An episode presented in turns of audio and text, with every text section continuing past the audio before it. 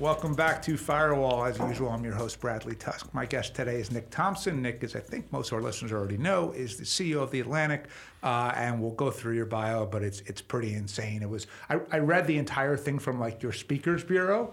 It was like, wow, this was like people must pay you like a million dollars per speech by the time they're done reading that. Yeah, a little more than that actually. Yeah, I think five five million seems fair. Yeah, it's good. Um, so you do so many different things. I kind of have four macro topics I thought we could talk about. But the, the first one is not actually the Atlantic. It, it's the videos you make the most interesting thing Okay. which are great. And obviously, as, as you know, sort of a, a- people in my world like them quite a bit. Um, I guess here's the question, which is one, how do you pick what the thing is going to be? And what's the criteria? Is it just literally what interests you intellectually? Is it what you think will have a big impact financially? Is it what you think is societally worthwhile? Like, how do you decide? It's mostly what interests me. It's very spontaneous. I feel like part of what makes it work and part of what the audience likes is that I don't prepare and I do them in one take. And so the general philosophy I have is that as soon as I have an idea that crosses the threshold, right? Mm-hmm. I've read a story, I've listened to a podcast, I've had a conversation, and I've learned something that crosses the threshold that I think I should make a two minute video and put it on LinkedIn and Facebook. I just record it wherever I am. So yesterday I was running across the Brooklyn Bridge, and I had a thought. I propped my little camera up on the, you know, on the pillar, like a little rock, a little jutted out. This way, kind of off angle, bad background, and then That it. actually makes it better because it's, it's It spontaneous. seems and it has real, and like, and it is yeah. genuinely real. And I feel like as soon as I start faking it being real, and I start doing multiple takes or planning it out, or you know, doing it every day at the same time, then it's less real, and eventually it would lose its authenticity, and would also start taking up a bigger part of my life. So it's So just how, a, a- after the fact, how much do you then track your take to see if your take was right and how whatever company idea, whatever it is, did or didn't do? I will very little. I go in and I um, I check the comments and I respond to people. Uh, I don't have a spreadsheet that tracks how well they do. I have no idea. And if, if I had to say, okay, what are the fi- five most interesting things in tech in the you know hundreds of, of takes you've done now or all of that, what would a couple come to mind? Well, you know, I think um, the ones that I did explaining how ChatGPT works, right? Explaining how temperature settings work, explaining. There was one where I was having a conversation with someone. And we said, "We- "What what exactly was this trained on?" And I was like, "I don't know." And they were like, "I don't know." And then we're like, "Let's look it up." Right? And you find the paper, and then I explain that. I just filmed the video right afterwards. Those did extremely well. Um, the I think I I think the ones that do the best are when there's something where I've had a real conversation about how something works and I explain it, or why something has happened. And here's the best explanation I have about why something has happened, and here it is. Well, and also, and this is part of also what I like about the Atlantic as a subscriber, reader, or whatever, is it's you're explaining something, so it's clearly your point of view, but it's not super prescriptive in the sense of you know you must think this way, and if not, you're an immoral person, right? Yeah. One of the things I like a lot about the Atlantic is. You guys do that a lot less than the Times and the New Yorker. I almost can't read the Times and the New Yorker because I don't like being told how to think. Yeah. And I feel like every single article tells me how to think. Um, less so with you guys, not not completely not, but but but much less so. Is that deliberate? Is it is that a, is that a conscious choice on your part as to how you want to kind of pursue journalism? Definitely. I mean, I, so I'm the CEO. I don't control the editorial side. The editorial side reports to the board. I report to the board. So I actually I read the stories same time you do.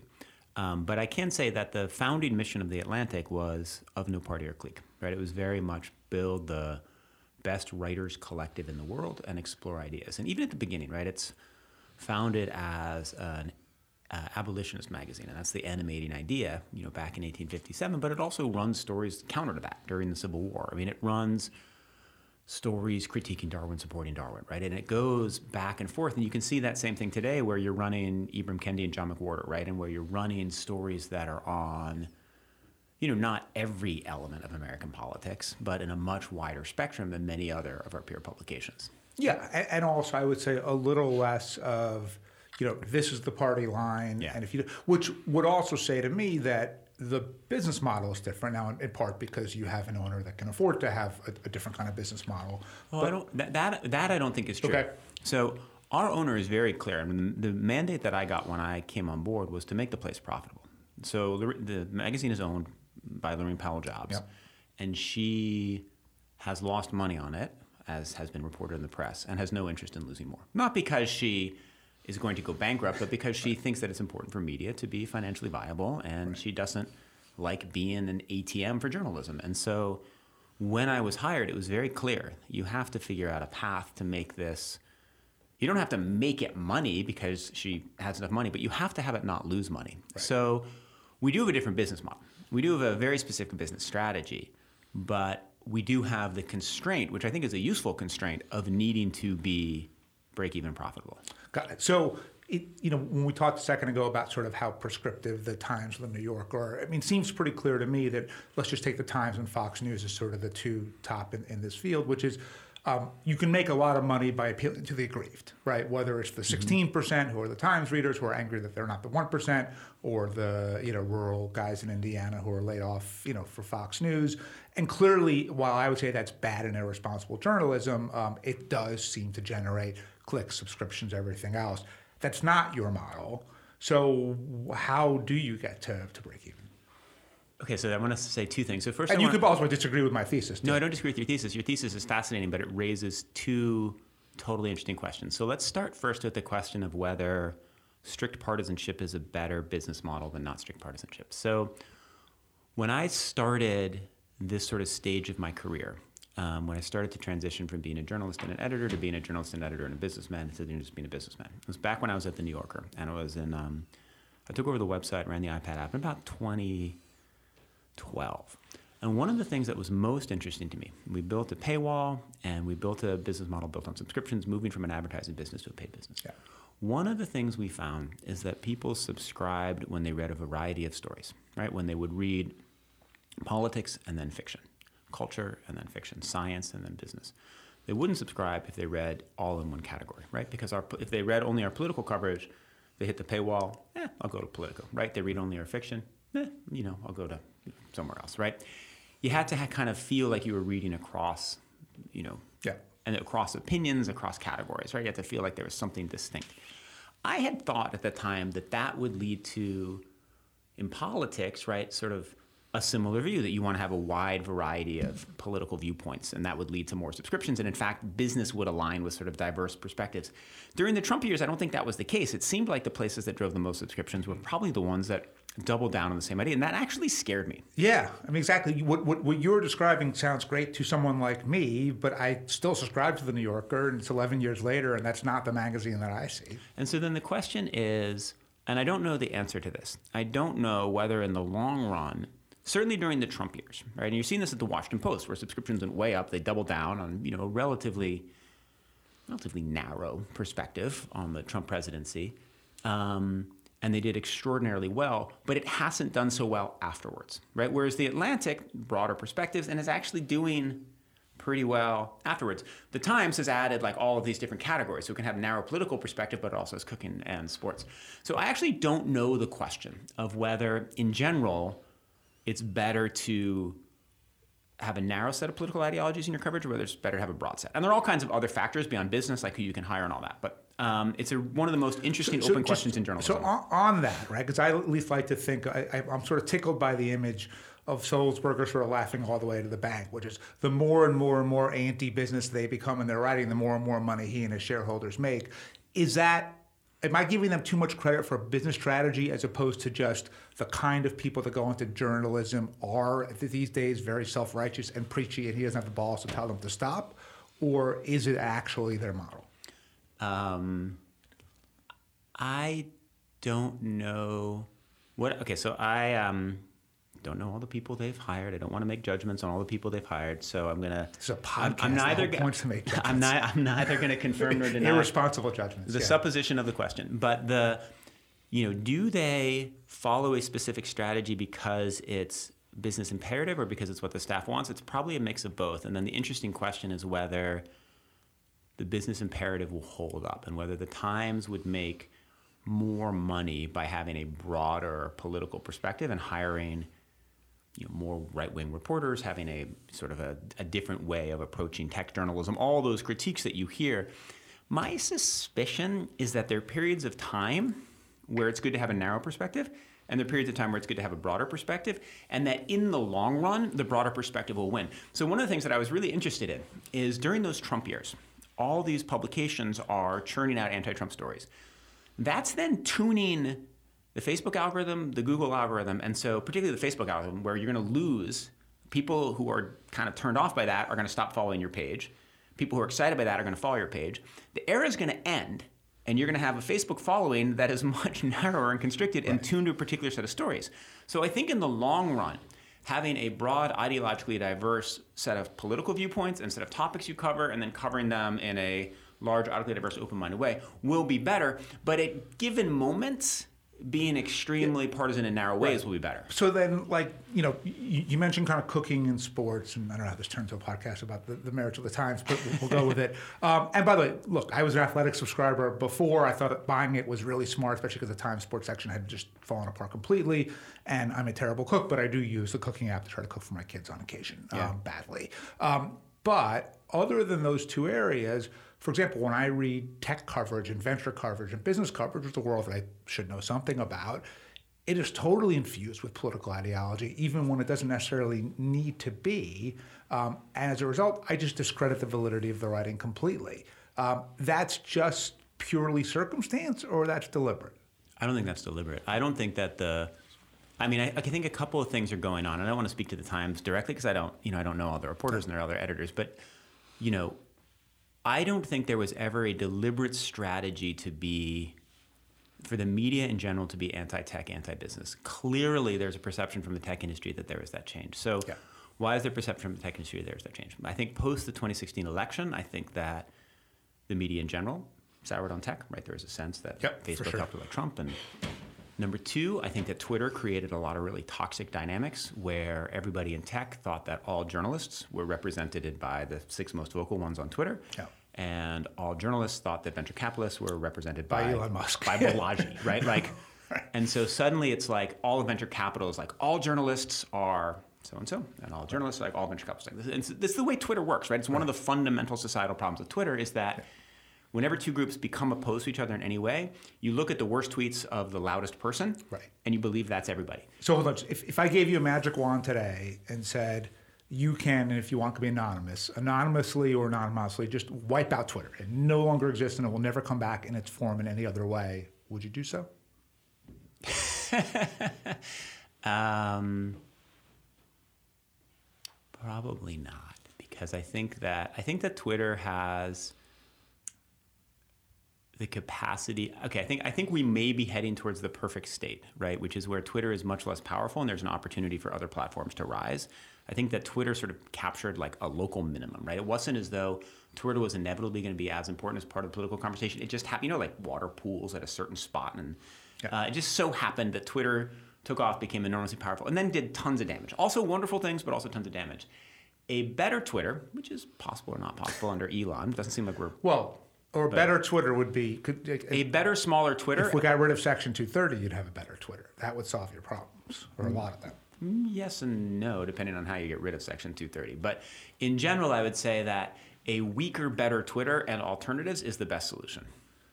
Got it. Um, do you think that any of the sort of Twitter alternatives like Mastodon are like feasible competitors, or do they just devolve into the same problem? Because at least for as long the leaders, the listeners are sick of hearing me rant about Section 230. But the argument I would make is, it is in the same way that you can't expect politicians to not act in their political interest at all times because they're never going to defy human nature. Same thing is true for the platforms, right? So for as long as eyeballs determine profits and revenue, and for as long as negative content drives eyeballs, which is it, it may be a sad truth, but it's still a truth, um, they're always incentivized to make sure that the platforms are pretty negative. Um, only when the financial incentives change, because now all of a sudden they're getting hit with these multi-billion dollar lawsuits all of the time, kind of like tobacco in the 80s, does their priorities change and as a result their content moderation changes. Um, and I don't see any way to do that for as long as Section 230 remains on the books. So I w- I'm going to leave Section 230 out of it and go after the initial part, which is I think your proposition is totally true. I think that as long as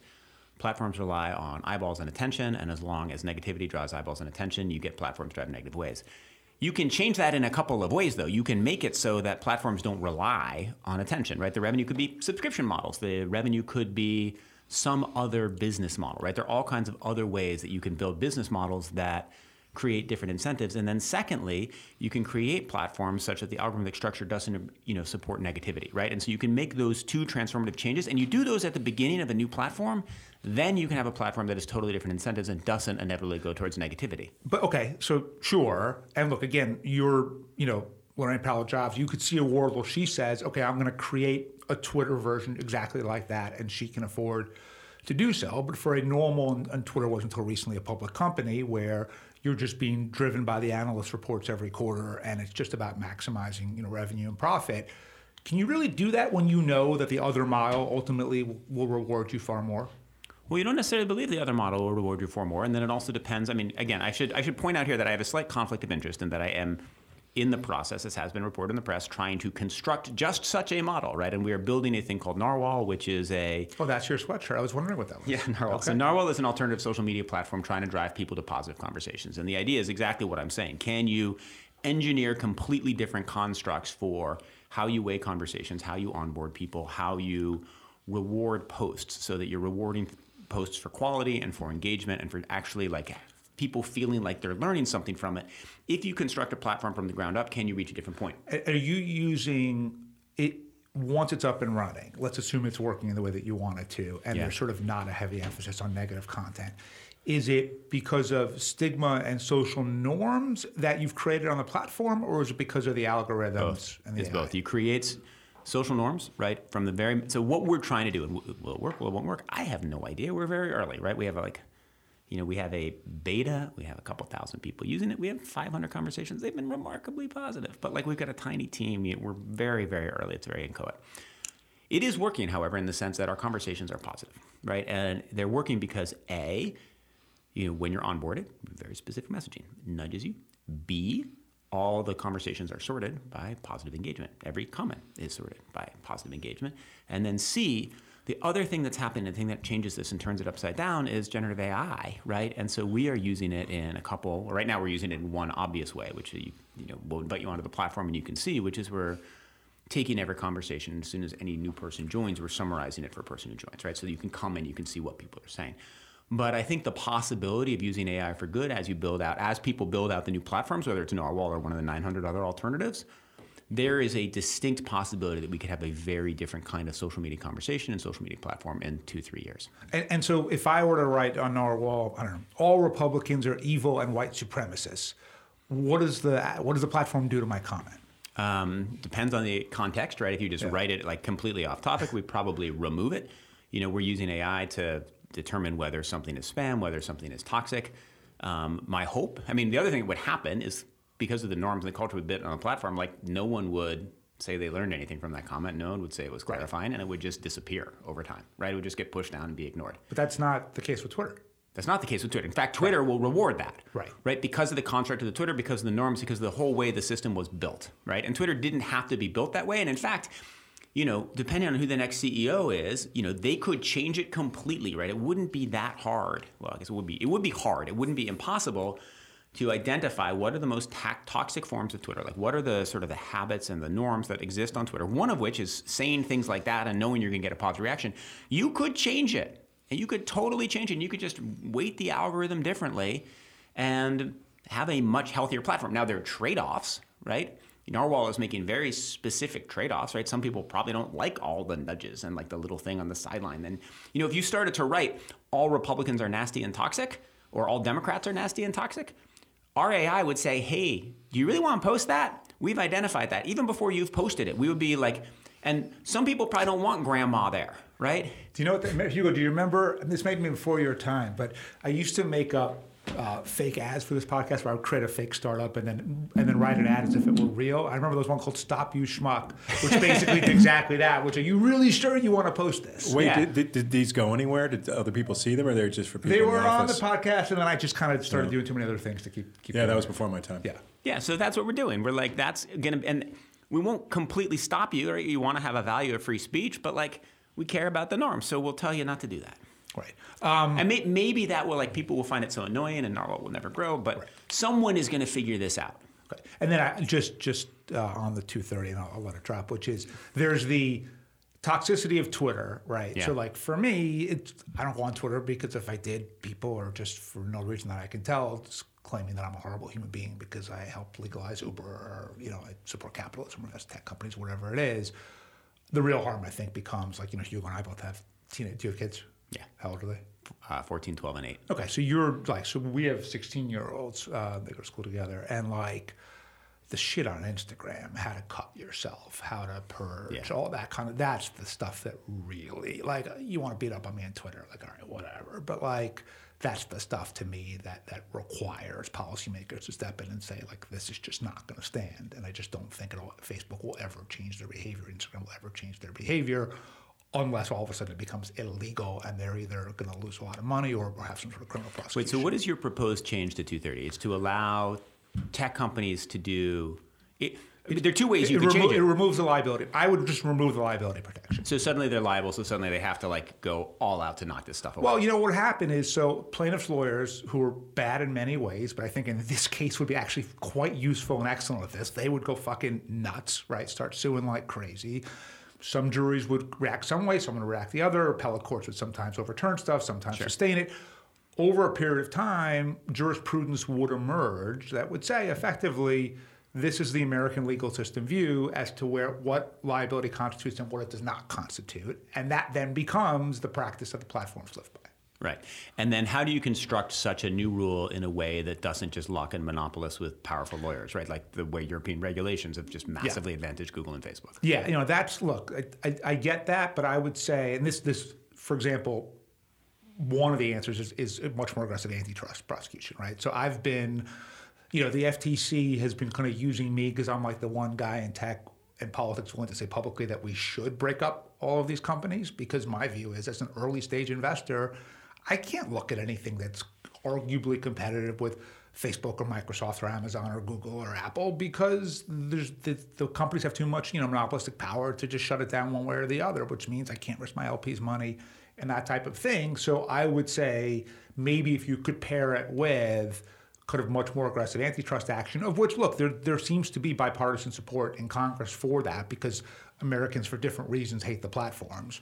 Um, Yeah, but as any, but those companies seem to be pretty solid to me right now.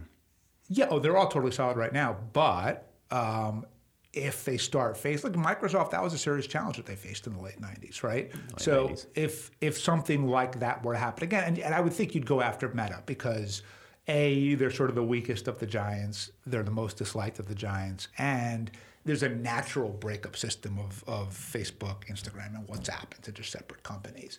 Um, so I, I, maybe the answer is you have to pair those two things. No, there's actually kind of, I mean, this is a fun topic because it's like the monopolistic abuse and the clarity of it is like inversely proportional to how much the companies are disliked. Where like you can make a pretty strong case against Apple, but more or less people Yeah, people like Apple, right? Like, and so you have a Yeah. strong anti-trust like case and like Yeah. tough politics. Facebook, it's like, what do you do? You're hiving off Instagram, you're hiving off Oculus, right? It's a little bit more of a complicated case. Um, you know, where's the actual consumer harm from connecting Instagram? It's not as clear as the actual consumer harm of letting Apple have monopolistic control of the App Store. So, anyway, complicated politics and legislation. Yeah, I do think, and we'll switch topics a second. i- If you're Congressman, the White, if you're McCarthy, Schumer, and Biden, and you say, okay, we got to get something done in the next two years, right? Like, you know, what's the one area where maybe there is some common ground? I do think it comes into that privacy, Section 230, antitrust world. And I think that's why Biden's State of the Union kind of focused on it to a certain extent, because it's the only thing where I think there is sort of consensus on both, even if for different reasons. Well, also beating up on China, you can do that too. I mean, you can have Yes. consensus. Well, there. and then TikTok kind of fits back into that. fits back It's- in, but in reverse, right? Because right. you're beating up on China, but if you want to beat up on China, you actually want to help Facebook versus TikTok. So you kind of have to choose which lane So, you want. well, unless you just ban TikTok entirely. What do you think will happen? Wait, so then you beat up on the American tech companies and ban TikTok, which helps them immensely. They'd probably take that trade. Right. and then you're beating up on China, hurting them, but ultimately their growth is better. Is that how we end up? I mean, you know, I, I, kind of thought, you know, I guess you always everyone gets in trouble when you say anything nice about Trump, but like I thought his original idea to sell it to uh, American companies made a ton of fucking sense, right? Um, and I don't, you didn't go anywhere because nothing Trump ever did could actually be executed. Right. Um, why isn't that the right answer? Why isn't that the right answer? Um, it seems a little. I mean, look, this is not my. I'm still not sure, right? To me, the most interesting question is the actual risk of TikTok. And it seems to me that the actual risk of TikTok is not spying and user data extraction, which seems fairly minimal, and like they're not getting that much value. The actual risk of TikTok would be weaponization by the Chinese government to manipulate American politics, either in specific ways or in general ways. Like, you know, just make cutting videos more popular in America and less popular in China so that like America tears itself apart. And the question yeah. would be if there's any evidence that that is happening. And if there is, then we have a huge national security problem. So I still haven't decided whether I, TikTok is certainly a potential huge national security problem. Okay, so let's assume the answer is yes. Let's say that we've fully investigated it and we've decided it is a huge national security yep. problem. Then is the correct solution to sell it to an American owner? It's actually not a bad solution. Yeah, I mean, if, if it's an American owner that has, you know, accountability to the U.S. government because they've got various ways that they're regulated. Or, or a non-Chinese owner. You just have or, to separate it out from ByteDance. Like it, you can no longer have this company that is essentially like a huge part of American civil society that is controlled by China. Right. I mean, the problem is not problem, but like you know, we uh, when you mentioned kind of European tech regulation, I think in part maybe because of that there is no like European equivalent to buy, you know, TikTok. I mean, so, so one argument against it would be, to me, right, the U.S.-China dynamic is you know, the biggest risk for the next five to ten years, yeah. and there are areas where. You know, we're adversarial to China. There are areas where we compete with China. There are areas where we cooperate with China. The area where you potentially can cooperate with China is on tech, right? And if you could, my view is that if you actually want to improve the relationship, figuring out ways to get more tech integration is the way to go. And so suddenly you hive off TikTok, they retaliate, like they kick Apple out of the country. Like, is it net net something that you want? Maybe not. So I would be trying to think of it. I mean, right now we're obviously heading completely the opposite direction. Right. Although, let me push back a little bit in that for the last, for 10 years, everyone said, well, you know, if right, capitalism always kind of breaks down barriers, and so if Apple and Bloomberg and Uber and these companies right. can succeed in China, and none of them fucking can, right? none of them can, and in fact, it got worse, and Xi yeah. Jinping got like more more settled in it, and that that argument clearly did not right. win over that time period. It doesn't mean that the opposite, which is like let's try to cut off their chip capacity, let's ban Huawei, let's potentially ban TikTok. It doesn't mean that the opposite will lead us to a positive outcome either, but it does mean that the sort of you know Tom Friedman argument from many years ago is not the Lexus tree. Is yeah. not actually. I think the McDonald's thesis has now been de- debunked. Right probably Ukraine and Russia both at some point had McDonald's. China Pie, yeah. Yeah. Um, well, so then on on that, now we're just sort of all over the place. But so let me, let me give you another another. Th- I, you know, one of the things I want to do in Narwhal yeah. is a conversation map where you like take conversations and you draw lines from like how you got from one to the other and how we like. I know we traveled to Section 230 and then we traveled to China and now here right. we are. But it'd be fun to like go back and right. How, how, did that all happen? So so, so here's my next thesis, which is um, there's the one thing where the you know, U.S. Sorry, yeah. you know where we lost it? You were asking me about the business strategy in journalism. I was like, well, there, and then the, how the Atlantic's plan to make money. And I was like, right. I'm going to answer part A, which yep. is sort of the complexity, and, and, then part B, how we're going to make money. And then so I took part A, and we traveled that route to China. Right. And I wonder if I'd taken part B, where we would be. Here, so I'm going to give you. Well, here's here, let's, let's make this interesting. I'm going to give you my th- last thesis around this whole area, okay, and then you're going to answer it, and then work in somehow part B. amazing, amazing. Okay, see if you can that's land a, the plane. That's a challenge. All right. So I'm not a conspiracy theorist at all, but it seems to me that the, the, the CHIPS Act and the $42 billion being spent on microprocessing plants in the U.S. and a lot of activities already happening before that as well, um, is an implicit sort of acknowledgement of like, look, if China invades Taiwan, the main thing we need at Taiwan are these chip plants. And if the chip plants aren't as important to us anymore because we have enough of them now functioning in the US, our strategic imperative goes down considerably. And we're not sure we want to have a conflict with Taiwan when we can just build the chip plants somewhere else. And it's almost like if there is one place where they're tacitly, even if they're rattling the sabers publicly, where I think maybe behind the scenes they're kind of saying, like the US is saying, all right, wait five years let us build all the capacity here, then do what you got to do, and we're not going to fight you. We'll, we'll, condemn you, but we're not going to fight you. Um, is that crazy, or does that make sense to you? I think it's half true. I don't think there's any. I think the U.S. government is fully prepared to fight. I think that they're like increasing the submarine capabilities because that'll be extremely important if China invites Taiwan. I think the U.S. is fully ready to fight. I also think they think they might lose. And so I think that losing a war in Taiwan or eventually having to back away would be why you might want to have TSMC building plants in Arizona and building other plants here. I also think that in general, the CHIPS Act is A, to prepare for the potentiality that we no longer are able to get chips from TSMC, but also just to kind of slow down China's technological rise. Yeah, no, I, th- I think that, that that does make sense. But if you think about like, look, wars tend to succeed or fail partly based on sort of their political support at home, right? World War II, everyone was for it. Vietnam, everyone's against it. No one ever talks about Korea, so I don't know where the fuck they were on it. But I don't see where the political support in the U.S. is to justify a draft or American soldiers getting killed to defend Taiwan, or for that matter, and this is the same reason why I haven't supported you know U.S. troops going to the Ukraine. Um, yeah, do I believe in Ukrainian sovereignty? Sure. Do I worry that Putin will kind of keep going? Sure. Um, am I willing to risk the potential deployment of a tactical nuclear weapon um, in order to defend Ukrainian sovereignty or Taiwanese sovereignty? No right? So do you really think that the political support would be there for the U.S. to, to actually have a war with China over Taiwan? Well, okay, so it wouldn't be, it depends, right? Like if it's a full on nuclear war where troops are engaged, almost certainly not. But that takes a lot. I mean, we're a yeah, year into the conflict in Ukraine and like we still haven't deployed troops and the war is still going on. So if China were to start invading Taiwan, the U.S., you know, presumably has a whole bunch of scenarios. And again, I'm not a strategic planner, but my guess would be like, my sense is that the Defense Department thinks that China is going to invade in like 2026, 2027, or that that's the likely moment of invasion and that they're preparing for it. And so the Defense Department is plan- making a plan that you know involves trying to figure out the capabilities, where they would come, how the allies would play, but does not involve a large U.S. force deployment. Um, if there were a U.S. large U.S. force deployment, would it change the politics in this country? Absolutely. Right. And what if it's purely okay? There's not. Wait, a, but now I can get this yeah. back to the Atlantic. So one of the yeah. interesting things with journalism will be if this happens, like one of the things that changes the business model is when there are huge external shocks to the news environment, can you a then meet the moment and then b build up like a structural business model that lasts? And so that's one of the things that we did at the atlantic to try to bring us to profitability when covid hit. Drove a whole bunch of subscriptions and now part of the business model is dealing with the churn of all those subscriptions and then also dealing with advertising in a recession environment. Okay so for a media outlet to profit from a crisis does it matter if you are kind of the more broader neutral reporting of the Atlantic or the sort of diverse reporting of the Atlantic? Can, can we change As, profit from a crisis to profit from providing the proper information that helps the public get through a crisis, which sounds a little better? Profiting, all right, profit by providing the proper information to help the public get through a crisis, right? Thank um, you, Bradley. If, if, if you had a choice of okay now a media outlet with sort of diverse viewpoint or a highly polarized Fox News New York Times um, who does better in that situation? Um,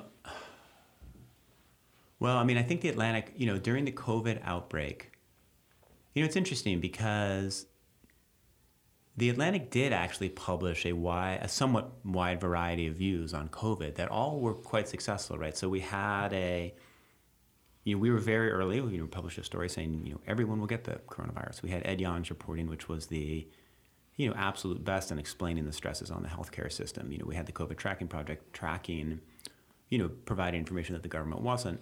And then we also had like, very strong arguments saying that you know kids were masking in school too long. And so there was like a there we never had a you know we never we never had such a wide spectrum that we were like arguing that you know don't take your vaccines. Um, you know, we were within a, a, band, but I think within a very interesting band. And I think that if you look back at the coverage of the Atlantic, it's you know extraordinary in that there was a wide range of debates on topics where it actually is a real debate. Like, should kids have masks in school? That's a complicated one, right? You know, should you take the vaccine or not? That's not as complicated, and there wasn't a wide range of debate. I mean, there are different questions about who should get the vaccine first, and those are all kinds of interesting debates. So, and then the Atlantic did extremely well from it. So I guess that suggests that the optimal position is to be open-minded on the questions that where you deserve to be open-minded, and you know, focused on other questions. Um, so I'd like to think that the Atlantic's perspective was an optimal perspective. You know, it's an interesting question if you imagine a war in Taiwan, like the Atlantic would probably cover it where you would have you know, again, I don't know. I don't control editorial. I don't hire the writers. I don't have any say over it. And what I say probably, you know, has, in fact, has zero influence. But I would imagine or that backfires. Potentially backfires. Fuck that guy. Yeah. you would imagine that the sort of you could have it. You could have publications that are like full on warmonger. You could have publications that are finding every possible excuse to not go in, and you could imagine a publication. I would think the Atlantic would have some realist people saying, "Well, you know, it's a good cause, but it's not in our strategic interest." You could have some people saying we need to support democracy to the end. You could have some people saying this is all folly, right? And I would hope right. we would have that wide range of opinions, but I don't know. Yeah, I, I, would say at least compared to your your competitors and peers, my experience is that you would. All right, so yeah. my last question is actually totally separate from all of this, which is just so you have all these other interesting things that you do, right? So you write books, you've done three acoustic guitar albums, you run competitively and like win races and set records and all kinds of stuff like that. Um, how did that how does that play into your day job? Do you think it's all additive and kind of works together, or do you see them as just totally separate things? Uh, they're additive. I mean, they're not all additive, and they can be subtractive. But I think that um, the well, the, let's talk about the running in particular because that's the one I think about the most. So I, I, am you know a serious runner. I run, spend a lot of time running, and in a way that's distracting, right? On the other hand, I do believe that discipline is cumulative, right? All of that research that you know suggested the sort of the ego depletion theory of discipline, which is if you are disciplined in the morning, you'll be you know slack off in the afternoon. I think is false. I think if you're disciplined in the morning, you're disciplined in the late morning. If you're disciplined in the late morning, you're disciplined in the afternoon. I think it builds up. I mean, maybe there's a point where you crack, and I think that being focused on your running. Like so, this morning I went out and I like spent a certain amount of time doing like a relatively hard workout at Prospect Park, and then ran into the office. You know, the discipline of planning for that, doing that, I think actually sets me up for the day and gets me in a framework where I'm able to be more disciplined in my job. Certainly, there are days where I run so much that there's less time, or where I run so much that I'm exhausted. But I think in general, it's um, positive there are other things that could be distracting. Like it's unquestionably the case that it's you know it's hard to be both heavily engaged in Narwhal and heavily engaged in, in the Atlantic. And I'm very specifically not the CEO of Narwhal right now, right? With like Rafi Krikorian, who's the head of engineering at Twitter. He's my co-founder. He's the CEO. He's he's all in on it. I'm all in on the Atlantic, and I'm helping out where I can on Narwhal.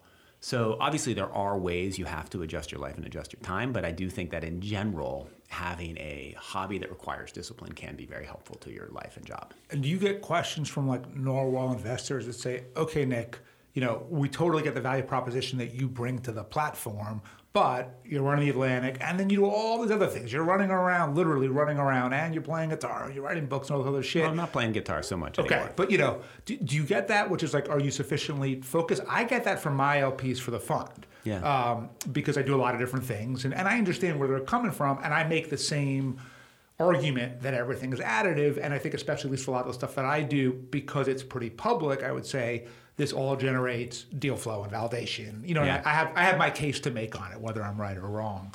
Um, do you have that issue from your investors? So the issue does come up, and in fact, yeah. one of the reasons why Rafi has, you know, when, when we started it, I was run, I was CEO of the Atlantic, and he's CTO of Emerson, and so we were both part time, and we were going out and we're like, hey, we have this awesome idea. We've got this really good team. We've hired these brilliant people. And we've got an awesome concept. What do you think? And they're like, wow, that's awesome. Like, I'll give you money as soon as you're both full time. Right. And it's like, we, I've said that to founders. And I'm like, I can't be full time because I'm CEO of the Atlantic, which you know is owned by Laurene, who's the initial funder of Narwhal. So it was a little bit after having a few of those conversations where Rafi and I were like, okay, well, eeny, meeny, miny, mo. Um, and you clearly Rafi could. I mean, he's a he's a genius. He's a great manager. Um, he's built our AI integrations. Like it's the right move for him to be CEO. So we made the decision in part because of this feedback we were getting. Um, so now Rafi's full time. The head of product is full time. The head of editorial full time. The head of two engineers are full time. So there's a bunch of people, all out, all in. They're compensated by equity, and I'm there and I'm helpful and I help with all the product decisions and I help with lots of meetings. But there's no one who if you're going to invest in Narwhal, you're not going to invest because Nick's putting 80 hours a week, and you're going to invest because Rafi's putting 80 hours a week, and then Nick is helpful. So yeah, totally. That that I should have anticipated, right? The funding community really does care immensely about the commitment of the people they're first introduced to the idea from, which makes a lot of sense. Right. I mean, we had a, a call with another fund this morning that we're talking about co-leading a, a digital health deal, and especially because it was it's a Series A deal, it really came down to do we believe this particular founder is extraordinary enough yeah. to pull this thing off? Like, the idea makes sense. I can see from a regulatory standpoint how we can kind of open up the market for her. That makes sense. But it does come down to that. And he said to me, well, she's also, you know, a Pulitzer Prize winning poet or whatever it is. I'd be like, eh. Yeah, whatever, right? You know, right. Well, it's like the way you assign stories when I was an editor right at the New Yorker or Wired, where there's some ideas where you assign it to anybody who is a competent, right? You assign it to anybody just out of journalism school, and there's some writers to whom you would assign anything, right? And so then the question is like that with this idea, like, is the idea of narwhal? We have some really interesting ideas and some really good concepts and some really good thoughts. But it's a very competitive space with a lot of people trying to do similar things. So you are Yeah. betting on the team, and you're betting on the quality of the team times the commitment of the team. And so, yes, Cool. Anything you want to plug? I think everybody should subscribe to The Atlantic. There you go. All right. Nick Thompson, thanks for joining us. Thanks so much, Brad. That was a lot of fun. Thanks.